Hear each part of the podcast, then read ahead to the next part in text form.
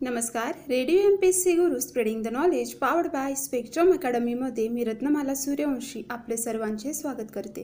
विद्यार्थी मित्रांनो आज आपण शालेय पाठ्यपुस्तकातील इतिहास या विषयाअंतर्गत इयत्ता नववीचा आर्थिक विकास हा घटक अभ्यासणार आहोत. भारताच्या आर्थिक धोरणाचा अभ्यास आपण आधी केलेलाच आहे. मिश्र अर्थव्यवस्थेचा स्वीकार पंचवार्षिक योजना व त्यांचे यश अपयश बँकांचे राष्ट्रीयकरण वीस कलमी कार्यक्रम गिरणी कामगारांचा संप एकोणावीसशे एक्क्याण्णवचे नवे आर्थिक धोरण आज आपण अभ्यासणार आहोत. विद्यार्थी मित्रांनो प्रथमतः आपण जाणून घेणार आहोत मिश्र अर्थव्यवस्था. भारताला स्वातंत्र्य मिळण्यापूर्वीच आपण कोणत्या प्रकारच्या अर्थव्यवस्थेचा स्वीकार करायचा याविषयी विचारमंथन चालू होते. प्रधानमंत्री पंडित नेहरू यांनी कोणताही टोकाचा मार्ग स्वीकारण्याऐवजी मध्यम मार्गाचा अवलंब केला. काही देशामध्ये भांडवलशाही अर्थव्यवस्था होती तर काही देशांमध्ये समाजवादी अर्थव्यवस्था होती. प्रत्येक अर्थव्यवस्थेचे काही फायदे आणि काही तोटे असतात. भांडवलशाही अर्थव्यवस्थेत उत्पादनाची साधने खाजगी मालकीची असतात. समाजवादी अर्थव्यवस्थेत उत्पादनाची साधने समाजाच्या म्हणजेच शासनाच्या मालकीची असतात. मिश्र अर्थव्यवस्था खाजगी आणि सामाजिक अशा दोन्ही क्षेत्रात कार्य करते. आधुनिक भारताचा आर्थिक विकास साधण्यासाठी दोन्ही अर्थव्यवस्थांपेक्षा मिश्र अर्थव्यवस्थेला भारताने प्राधान्य दिले. या अवस्थेत आपल्याला तीन भाग दिसून येतात. विद्यार्थी मित्रांनो पहिला भाग आहे सार्वजनिक क्षेत्र. या क्षेत्रातील उद्योगधंदे पूर्णपणे सरकारच्या नियंत्रणाखाली व व्यवस्थापनाखाली असतात. उदाहरणार्थ संरक्षण साहित्य उत्पादन. दुसरं क्षेत्र आहे खाजगी क्षेत्र. या क्षेत्रातील उद्योगधंदे पूर्णपणे खाजगी उद्योजकांच्या मालकीचे असतात. अर्थात त्यावर सरकारी देखरेख व नियंत्रण असते. उदाहरणार्थ उपभोग्य वस्तू. आणि तिसरं क्षेत्र आहे संयुक्त क्षेत्र. या क्षेत्रात काही उद्योग खाजगी उद्योजकांच्या मालकीचे तर काही सरकारी व्यवस्थापनाखाली चालवले जातात. विद्यार्थी मित्रांनो मिश्र अर्थव्यवस्था सुरळीत चालण्यासाठी खाजगी व सार्वजनिक क्षेत्र यात सुसंवाद असणे गरजेचे असते. या व्यवस्थेचे एकच उद्दिष्ट आहे ते म्हणजे अधिकाधिक उत्पादन आणि मोठ्या प्रमाणावर लोकसहभाग.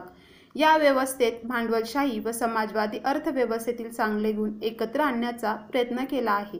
नफ्याची प्रेरणा उपक्रमशीलता नियमपालन कालबद्ध नियोजन इत्यादी गोष्टी मिश्र अर्थव्यवस्थेत दुर्लक्षून चालत नाही. विद्यार्थी मित्रांनो या व्यवस्थेत देशहिताला प्राधान्य देण्याची प्रवृत्ती असते. दीर्घकालीन विकासावर अधिक भर देण्यात येतो. संरक्षण शास्त्रीय संशोधन शिक्षण रस्ते रेल्वे कालवे बंदरे आणि विमानतळ उभारणी ही क्षेत्रे भरपूर भांडवल गुंतवणूक लागणारी पण फळ मात्र उशिरा देणारे आहेत. या क्षेत्रात खाजगी उद्योजक मोठ्या प्रमाणात पुढे येत नाहीत.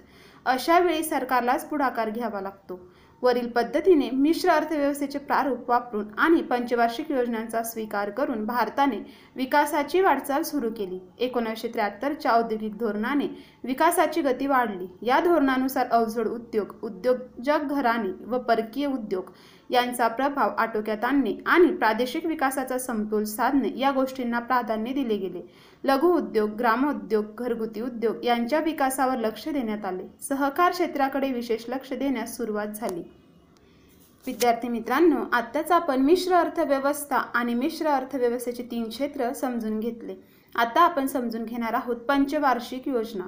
भारत स्वतंत्र होईपर्यंत परकीय राजवटीने भारताचे पुरेपूर आर्थिक शोषण केलेले होते. दारिद्र्य बेकारी लोकसंख्या वाढ निकृष्ट राहणीमान शेती व उद्योगधंदे यांची अल्प उत्पादन क्षमता तसेच ज्ञान विज्ञान आणि तंत्रज्ञान यासंबंधीचे मागासलेपण अशा बिकट समस्या देशासमोर होत्या. त्या सोडविण्यासाठी नियोजनाची गरज होती. एकोणीसशे पन्नासमध्ये भारत सरकारने नियोजन मंडळाची स्थापना केली. प्रधानमंत्री पंडित जवाहरलाल नेहरू हे या मंडळाचे अध्यक्ष होते. या मंडळाने कृषी आणि ग्रामीण विकास संतुलित औद्योगिकीकरण किमान जीवनमानाची तरतूद लोकशाहीची सुसंगत असा आर्थिक विकास नियोजनाची आखणी व अंमलबजावणी यामध्ये लोकांचा सहभाग आणि व्यक्तीचा विकास करणारी पाच वर्षाची योजना तयार केली. ही योजना म्हणजेच पंचवार्षिक योजना होय. विद्यार्थी मित्रांनो आत्ताच आपण पंचवार्षिक योजना म्हणजे काय समजून घेतलं? आता आपण जाणून घेऊया नियोजनाचे मूलभूत तत्व. एखाद्या देशातील साधन सामग्रीचे प्रमाणशीर वाटप व तेथील मनुष्यबळाचा योग्य वापर त्या देशातील जनतेच्या गरजा भागवण्यासाठी झाला पाहिजे हे नियोजनाचे सर्वमान्य तत्व आहे. विद्यार्थी मित्रांनो जाणून घेऊया योजनांची उद्दिष्टे. एक राष्ट्रीय उत्पन्नात वाढ. दोन मूलभूत उद्योगधंद्यांवर भर देऊन झपाट्याने औद्योगिकीकरण घडवून आणणे. तीन अन्नधान्याच्या बाबतीत देश स्वावलंबी बनावा म्हणून कृषी उत्पादनात वाढ घडवून आणणे. चार वाढत्या प्रमाणावर रोजगार उपलब्ध करून देऊन देशातील मनुष्यबळाचा पुरेपूर उपयोग करून घेणे. पाच. प्राप्ती आणि संपत्ती यामधील विषमता दूर करणे. सहा. वस्तूंच्या किमती स्थिर पातळीवर ठेवणे. सात. कुटुंब नियोजन करून वाढत्या लोकसंख्येला आळा घालणे. आठ. दारिद्र्य निवारण करून राहणीमान उंचावणे. नऊ. सामाजिक सेवांचा विकास करणे. दहा. आर्थिक क्षेत्र स्वावलंबी करणे. विद्यार्थी मित्रांनो अशा प्रकारे आत्ता आपण पंचवार्षिक योजनेची उद्दिष्टे जाणून घेतली. आता आपण समजून घेऊया पंचवार्षिक योजना. प्रथमतः जाणून घेणार आहोत पहिली पंचवार्षिक योजना एकोणावीसशे एक्कावन्न ते एकोणावीसशे छप्पन्न. या योजनेत शेती सामाजिक विकास जलसिंचन व पूर नियंत्रण ऊर्जा साधने ग्रामीण व छोटे उद्योग मोठे उद्योग व खनिजे वाहतूक व दळणवळण शिक्षण आरोग्य यावर खर्च करण्यात आला. नियोजनबद्ध आर्थिक विकासाची पायाभरणी करणारी ही योजना होती. दोन दुसरी पंचवार्षिक योजना एकोणावीसशे छप्पन्न ते एकोणावीसशे एकसष्ट. या योजनेत औद्योगिकीकरणाचे महत्त्वाकांक्षी उद्दिष्ट साध्य करायचे होते. दुर्गापूर भिलाई राऊरकेला येथील पोलादाचे कारखाने सिंद्री येथील रासायनिक खताचा कारखाना चिंतरंजन येथील रेल्वे इंजिनाचा कारखाना पेरांबूरचा आगगाडीच्या डब्यांचा कारखाना विशाखापट्टणमचा जहाज बांधणीचा कारखाना इत्यादी प्रचंड व अवघड उद्योगधंद्यांचे कारखाने सार्वजनिक क्षेत्रात उभारण्यात आले. शेतीला पाणी पुरवठा करण्यासाठी भाकरा नांगल दामोदर यासारखी प्रचंड धरणे उभारण्यात आली. या योजनेमुळे राष्ट्रीय उत्पन्नात वाढ झाली. विद्यार्थी मित्रांनो आत्ता आपण पहिली पंचवार्षिक योजना आणि दुसरी पंचवार्षिक योजना जाणून घेतली. आता आपण समजून घेणार आहोत तिसरी पंचवार्षिक योजना एकोणीसशे एकसष्ट ते एकोणीसशे सहासष्ट. या योजनेत उद्योग व कृषी विकासाचे संतुलन साध्य करायचे होते. दरसाल राष्ट्रीय उत्पन्नात वाढ घडवून आणणे अवजड उद्योग वाहतूक व खनिज उद्योग विकास विषमतेचे निर्मूलन करणे आणि रोजगार संधी विस्तार हा मुख्य हेतू होता. तिसऱ्या पंचवार्षिक योजनेनंतर तीन एकवार्षिक योजना एकोणीसशे सहासष्ट ते एकोणीसशे एकोणसत्तर हाती घेण्यात आल्या. या काळात तीव्र दुष्काळाचा सामना करावा लागला. चीनचे आक्रमण आणि पाकिस्तानचे युद्ध यामुळे विकासाच्या कामापेक्षा संरक्षणाकडे व दुष्काळ निवारणाकडे सरकारला अधिक लक्ष द्यावे लागले. या गोष्टींमुळे भारताच्या अर्थव्यवस्थेवर फार ताण पडला. विद्यार्थी मित्रांनो आता आपण जाणून घेणार आहोत चौथी पंचवार्षिक योजना. एकोणावीसशे एकोणसत्तर ते एकोणावीसशे चौऱ्याहत्तर. या योजनेची उद्दिष्टे ठरवताना भारत स्वावलंबी बनावा. मूलभूत उद्योगांचा सरकारने विकास करावा आर्थिक विकासाचा वेग वाढावा आणि समाजवादी समाजरचना निर्माण करण्याकडे लक्ष पुरवावे असे ठरवण्यात आले. या योजनेच्या काळात देशातील चौदा प्रमुख बँकांचे राष्ट्रीयकरण करण्यात आले. ही योजना अपेक्षे इतकी यशस्वी झाली नाही. चौथ्या योजना काळात बांगलादेश युद्धाचे परिणाम भारतीय अर्थव्यवस्थेला सहन करावे लागले. निर्वातस्थांवरील खर्च सहन करावा लागला. सरकारी नोकरांची पगारवाढ रेल्वे कर्मचारी वेतनवाढ आंतरराष्ट्रीय बाजारातील पेट्रोलचे वाढते भाव यामुळे भारतीय अर्थव्यवस्थेला धक्के सहन करावे लागले. विद्यार्थी मित्रांनो अशा प्रकारे आता आपण चौथी पंचवार्षिक योजना जाणून घेतली. आता आपण जाणून घेणार आहोत पाचवी पंचवार्षिक योजना. एकोणावीसशे चौऱ्याहत्तर ते एकोणावीसशे एकोणऐंशी. गरिबी दूर करून देश आर्थिकदृष्ट्या स्वावलंबी बनवण्याचे प्रमुख उद्दिष्ट डोळ्यासमोर ठेवून ही योजना तयार करण्यात आली. या योजनेत राष्ट्रीय उत्पन्नात वाढ करणे मोठ्या प्रमाणावर रोजगार उपलब्ध करून देणे शिक्षण सकस आहार पिण्याच्या पाण्याचा पुरवठा करणे वैद्यकीय उपचाराच्या सुविधा ग्रामीण भागाला पुरवणे ग्रामीण भागात वीज पुरवठा व दळणवळणाची साधने पुरवण्याची रस्ते बांधणे समाज कल्याणाच्या योजना व्यापक प्रमाणावर राबवणे कृषी विकास घडवून आणणे मूलभूत उद्योगधंदे वाढवणे अन्नधान्य व इतर जीवनापयोगी वस्तूंची खरेदी एकाधिकार पद्धतीने करून त्या सार्वजनिक वितरण व्यवस्थांद्वारा गरिबांना रास्त किमतीत पुरवणे अशी उद्दिष्टे नमूद करण्यात आली आहेत. पाचव्या पंचवार्षिक योजनेच्या काळात दारिद्र्य निवारण व रोजगार वाढवणे शक्य झाले नाही. एकोणीसशे सत्याहत्तरमध्ये लोकसभेच्या निवडणुकीमध्ये काँग्रेस पक्षाचा पराभव झाला. जनता पक्ष सत्तेवर आला. नव्या सरकारने पाचवी पंचवार्षिक योजना एकोणीसशे अठ्ठ्याहत्तरच्या मार्च अखेर समाप्त करून एप्रिल एकोणीसशे अठ्ठ्याहत्तरपासून साखळी योजना सुरू केली परंतु ती अपयशी ठरली. एकोणीसशे ऐंशीमध्ये लोकसभेच्या मध्यवर्ती निवडणुका होऊन काँग्रेस पक्ष सत्तेवर आला. या सरकारने साखळी योजना बंद करून पुन्हा जुन्या पद्धतीचे नियोजन सुरू केले. विद्यार्थी मित्रांनो आता आपण सहावी पंचवार्षिक योजना जाणून घेऊया. सहावी पंचवार्षिक योजना एकोणीसशे ऐंशी ते एकोणीसशे पंच्याऐंशी या दरम्यान राबवली गेली.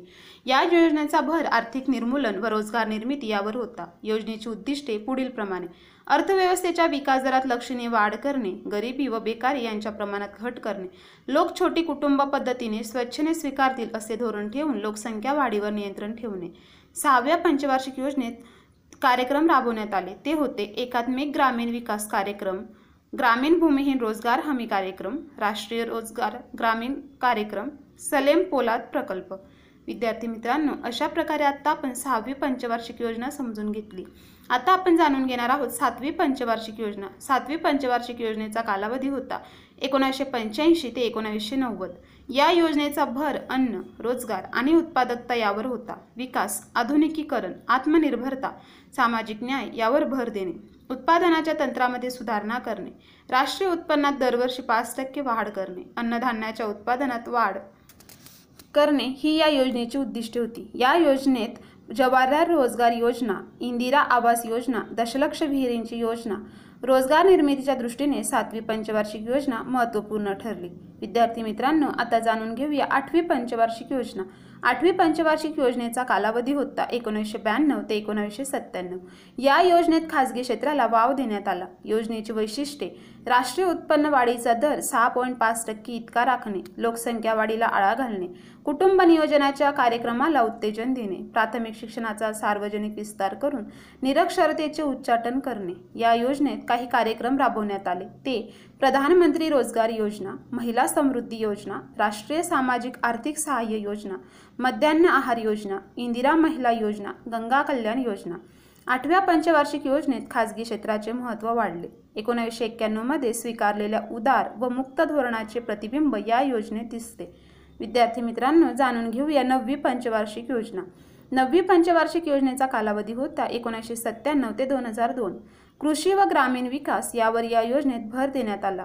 आर्थिक विकासाचा दर वाढवणे पायाभूत क्षेत्रात निको स्पर्धा निर्माण करणे परकीय गुंतवणुकीसाठी औद्योगिक धोरणाला नवी दिशा देणे ही या योजनेची उद्दिष्टे होती. या योजनेत सर्व स्वर्ण जयंती शहरी रोजगार योजना भाग्यश्री बालकल्याण योजना राज राजेश्वरी महिला कल्याण योजना स्वर्ण जयंती ग्राम स्वर रोजगार योजना जवाहर ग्राम समृद्धी योजना अत्योदय अन्न योजना प्रधानमंत्री ग्राम सडक योजना इत्यादी कार्यक्रम सुरू करण्यात आले. या योजनेत संपर्क व्यवस्था आणि सेवा क्षेत्राची प्रगती अपेक्षित प्रमाणात साध्य झाली. बांधकाम दळणवळण या क्षेत्रात वाढ झाली. विद्यार्थी मित्रांनो अशा प्रकारे आज आपण पंचवार्षिक योजना समजून घेतल्या. आता आपण पुढचा घटक जाणून घेणार आहोत. तो आहे बँकांचे राष्ट्रीयकरण. पंडित नेहरू आणि लालबहादूर शास्त्री या प्रधानमंत्र्यांच्या काळात भारतातील बँकिंग व्यवसाय खाजगी क्षेत्राच्या मक्तेदारीचा व्यवसाय होता. या बँका उद्योग समूहांचे प्रतिनिधित्व करत होत्या. या बँकांचे संचालक मंडळ उद्योगांचा विकास व नफा वाढवण्यासाठी कार्यरत होते. याला छेद देण्यासाठी सरकारने एकोणीसशे पंचावन्नमध्ये इम्पिरियल बँकेचे राष्ट्रीयकरण केले आणि तिचे रूपांतर भारतीय स्टेट बँकेत झाले. या बँकेने अल्पावधीत आपल्या शाखा देशभर उघडून शासकीय विकासात महत्त्वाची भूमिका बजावण्यास सुरुवात केली. विद्यार्थी मित्रांनो जाणून घेऊया राष्ट्रीयकरणाची पार्श्वभूमी. भारताने स्वातंत्र्य उत्तर कालखंडात मिश्र अर्थव्यवस्था स्वीकारली होती. योजना राबवताना तूट निर्माण झाल्यास ती भरून काढण्यासाठी बँकांचे राष्ट्रीयकरण होणे गरजेचे होते. राष्ट्रीयकरण झाल्यावर या बँकांना मिळणारा नफा सरकारी खजिन्यात जमा होणार होता. याच्या जोडीला लघु व मध्यम उद्योगाचे विकास धोरण राबवणे आवश्यक होते. लालबहादूर शास्त्रींनी अन्नधान्य टंचाई आणि दुष्काळावर मात करण्यासाठी हरित क्रांतीचा प्रयोग हाती घेतला होता. प्रधानमंत्री इंदिरा गांधी यांच्या कार्यकाळात काँग्रेस पक्षातील समाजवादी विचारांनी प्रेरित झालेल्या Congress Forum for Socialist Action या गटाने व्यापारी बँकांचे राष्ट्रीयकरण करावे अशी मागणी केली. कम्युनिस्ट पक्षाचाही या निर्णयाला पाठिंबा होता.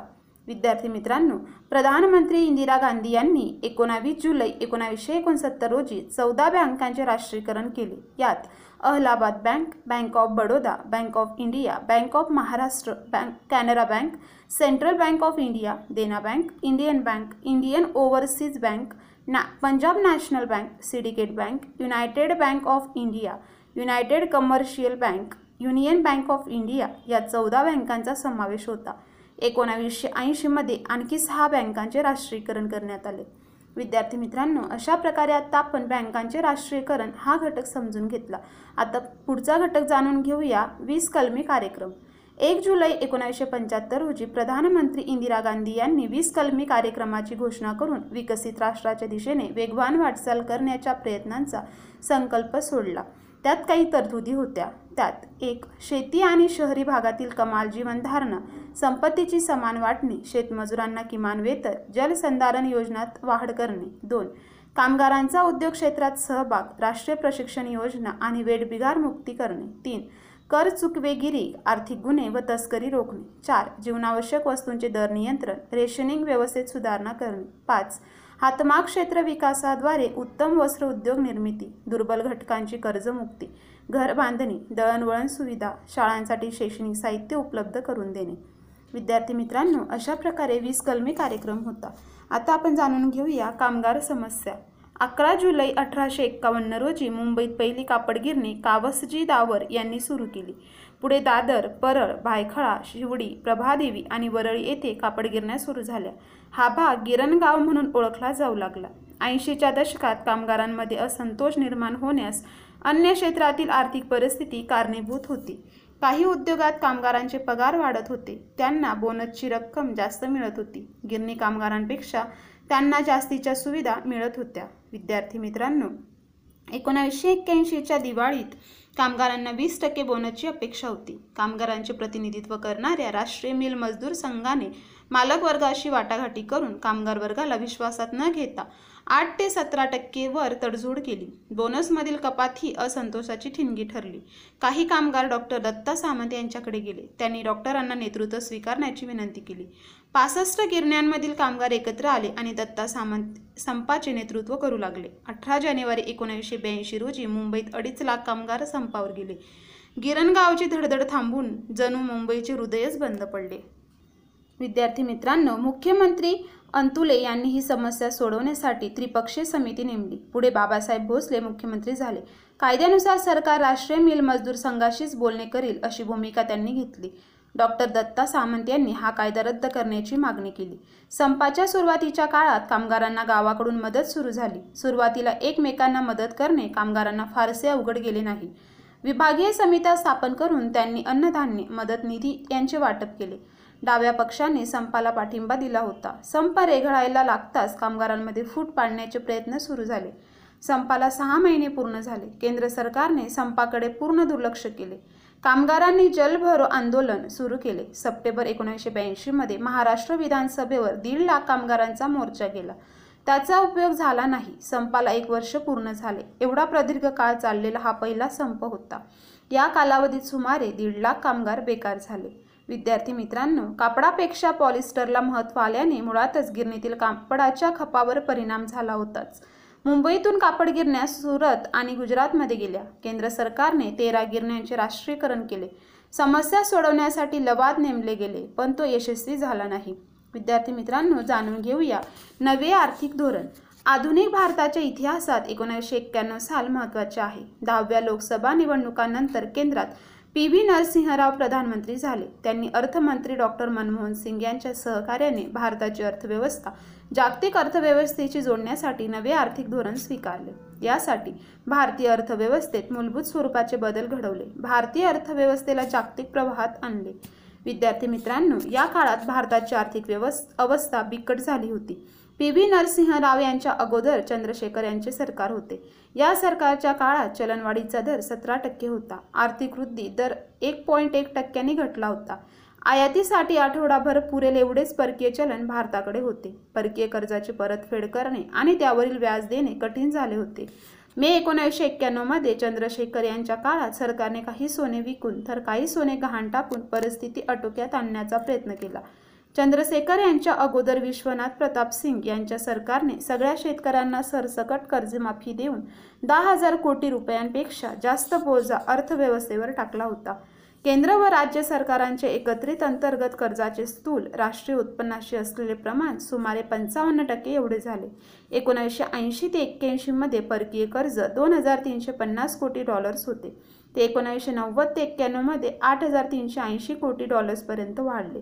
यावेळेस भारताचा परकीय चलनसाठा फक्त शंभर कोटी डॉलर्स होता. याला इराकने कुवतेवर आक्रमण करून तेलाच्या वाढलेल्या किमतीची पार्श्वभूमी होती. भारताला परकीय कर्ज उभारणे अवघड झाले. अनिवासी भारतीयांनी आपल्या परकीय चलनातील ठेवी काढून घेण्यास सुरुवात केली. विद्यार्थी मित्रांनो आता जाणून घेऊया यावर झालेल्या उपाययोजना. या परिस्थितीतून मार्ग काढण्यासाठी पी व्ही नरसिंह राव यांनी डॉक्टर मनमोहन सिंग यांना अर्थमंत्री नेमले. डॉक्टर मनमोहन सिंग यांनी दोष दुरुस्ती उपाययोजना करेक्टिव्ह मेसर्च केला. परिस्थिती बदलण्यास सुरुवात झाली. त्यांनी परकीय गुंतवणुकीवरचे निर्बंध उठवले. उद्योग क्षेत्रातील परवाना पद्धती अठरा उद्योगांपुरती मर्यादित केली. सार्वजनिक उद्योगांमधील वाढता तोटा व कार्यक्षमता लक्षात घेऊन सार्वजनिक क्षेत्रे खाजगी उद्योगांकरिता खुले केली. शेअर बाजारावर नियंत्रण आणण्यासाठी एकोणीसशे ब्याण्णवमध्ये सेबीची Securities and Exchange Board of India ची स्थापना केली. नॅशनल स्टॉक एक्सचेंजचे संगणकीकरण करण्यात आले. मंदीचे सावट दूर करण्यास प्राधान्य दिले. विद्यार्थी मित्रांनो डॉक्टर मनमोहन सिंग यांच्या पहिल्या अर्थमंत्रीपदाच्या कारकिर्दीत भारतातील परकीय गुंतवणूक वाढली. भारताने बँक ऑफ इंग्लंडमध्ये गहाण ठेवलेले सोने परत भारतात आणले. देशातील भांडवलदार वर्ग व मध्यम वर्गाचा पाठिंबा सरकारला मिळाला. सरकारने दूरसंचार क्षेत्र खुले केल्यामुळे मोबाईल फोन सेवा देशभर सुरू झाली. डॉक्टर मनमोहन सिंग यांनी जागतिक व्यापार संघटनेच्या करारावर सही करून खाजगीकरण उदारीकरण जागतिकीकरण यास सुरुवात केली. विद्यार्थी मित्रांनो अशा प्रकारे आता आपण नवे आर्थिक धोरण आणि त्याच्यावरच्या उपाययोजना समजून घेतल्या. आता आपण जाणून घेणार आहोत वर्ल्ड ट्रेड ऑर्गनायझेशन म्हणजे जागतिक व्यापार संघटना. भारताने एकोणीसशे पंच्याण्णवमध्ये वर्ल्ड ट्रेड ऑर्गनायझेशनचे डब्ल्यू टी ओ सदस्यत्व स्वीकारले. या संघटनेचा उद्देश देशादेशांमधील व्यापार खुला करणे आंतरराष्ट्रीय मुक्त व्यापाराला अडथळा आणणारे व भेदाभेद करणारे कायदे निर्बंध नियम व धोरणे संपुष्टात आणणे व जगभरातील व्यापारांचे रितसर बहुपक्षीय यंत्रणेच्या माध्यमातून नियमन करणे. डब्ल्यू टी ओ अस्तित्वात येण्यापूर्वी गॅट अस्तित्वात होते. General agreement on tariffs at trade ही संघटना आंतरराष्ट्रीय स्तरावर कार्यरत होती. ती व्यापार नियमन करायची. भारतात डब्ल्यू टी ओ संदर्भात परस्पर विरोधी टोकाची मते होती. असे असूनही डब्ल्यू टी ओचे सदस्यत्व स्वीकारण्याचा निर्णय घेतला. जागतिक व्यापार संघटनेच्या तरतुदी अनुना अनुदाने आयात निर्यात परकीय गुंतवणूक संरक्षित क्षेत्रे शेती तंत्रज्ञान आणि सेवा यांच्याशी संबंधित आहेत. भारत सदस्य झाल्यापासून वीज पाणी वाहतूक शिक्षण आरोग्य या क्षेत्राचे झपाट्याने व्यापारीकरण झाले. जागतिक व्यापार संघटनेच्या वेगवेगळ्या अहवालानुसार दारिद्र्य रेषेखाली लोकसंख्येत घट बालमृत्यूमध्ये घट पिण्याचे पाणी सांडपाणी याबाबतच्या सोयीसुविधा उपलब्धता यात भारताने सुधारणा केलेल्या आहेत. विद्यार्थी मित्रांनो जागतिक व्यापार संघटनेच्या मार्गावर भारताने पुढे दक्षिण आशियाई प्राधान्य व्यापार करार South Asia Preferential Trade Agreement केला. भारताने सार्क देशांकरिता विविध वस्तूंच्या आयातीवरील निर्बंध उठवले. आयात शुल्कात सवलत दिली. भारतीय विमा क्षेत्र खाजगी व परकीय गुंतवणुकीला खुले केले. अशा रीतीने आपण स्वातंत्र्योत्तर भारताची आर्थिक वाटचाल अभ्यासली. मिश्र अर्थव्यवस्था ते जागतिकीकरण असा प्रवास आपण केलेला आहे. विद्यार्थी मित्रांनो अशा प्रकारे आज आपण आर्थिक विकास हा घटक समजून घेतला. तर आता आपण इथेच थांबूया.